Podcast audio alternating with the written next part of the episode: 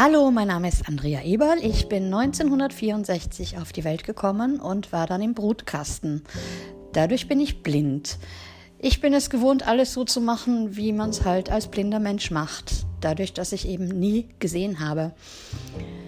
Und jetzt fragt sich der eine oder andere, wie ist es, blind zu reisen? Also, ich erzähle euch das jetzt mal, wie es bisher gelaufen ist. Ich bin 1900 89 das erste Mal mit einem Bekannten gereist. Natürlich war ich auch als Kind mit meinen Eltern auf Urlaub. Das überspringe ich jetzt aber mal, weil äh, das, äh, ja, da haben ja die Eltern die Reisevorbereitungen gemacht. Da musste ich mich ja um gar nichts kümmern. Klar, da waren wir auch campen und wir waren in Hotels. Also es war immer schön. Und für mich war das Meer immer das Geilste, was es gibt. Und das ist es einfach immer noch.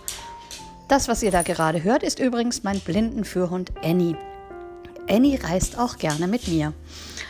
Ähm, es ist jetzt so, wenn man blind reist, also ich habe 1989, um darauf hinzukommen, äh, bin ich das erste Mal mit einem Bekannten gereist, den kannte ich erst ein paar Wochen. Was sich als problematisch herausgestellt hat, ähm, aber darauf komme ich später zu sprechen.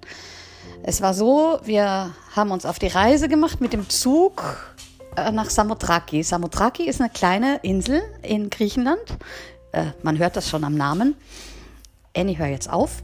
Ähm, und äh, ja, wir sind da los. Ich mit meinem Blindenstock. Wir hatten mein Tandem dabei und wir sind ähm, also nach Griechenland gefahren und äh, mit dem Zug. Das waren so 36 Stunden, soweit ich mich erinnere, und mit der Fähre.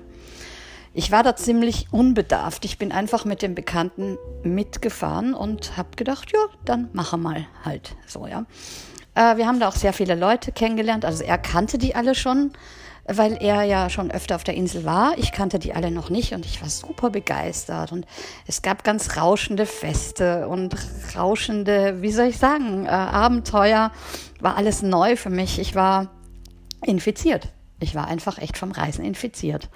Ähm, ja, und dann war es so, dass wir mit dem Zug zurückgefahren sind und ich bin so ein Abschiedsheuler. Ich weine immer, wenn ich Abschied nehmen muss. Das ist schon besser geworden, aber damals war das fürchterlich. Also ich saß in dem Zug und habe geheult wie ein Schlosshund, weil ich alle Leute vermisst habe, weil ich die Insel vermisst habe, weil ich alle vermisst habe und ach, das war, ich wäre am liebsten dort geblieben. Äh, es war September 1989.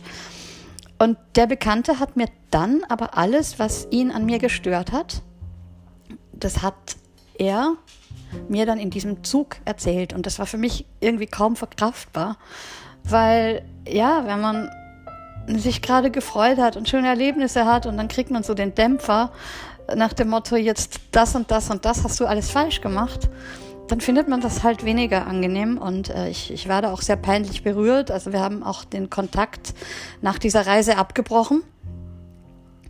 Aber es gibt natürlich auch eine, eine positive Wendung von dieser Geschichte, nämlich da wusste ich dann, ich brauche einen Blindenführhund. Und dann habe ich meinen ersten Blindenführhund beantragt, das war die Angie. Mit Angie bin ich dann zwei Monate später, nach, äh, nicht zwei Monate später, sondern ein Jahr später zwei Monate nach der Einschulung bin ich dann mit Angie äh, das erste Mal mit einem anderen Bekannten äh, nach Griechenland gefahren und das war eine ganz abgefahrene Reise, von der ich auch noch einiges weiß, aber vieles auch nicht mehr. Das werde ich dann in der zweiten Folge erzählen.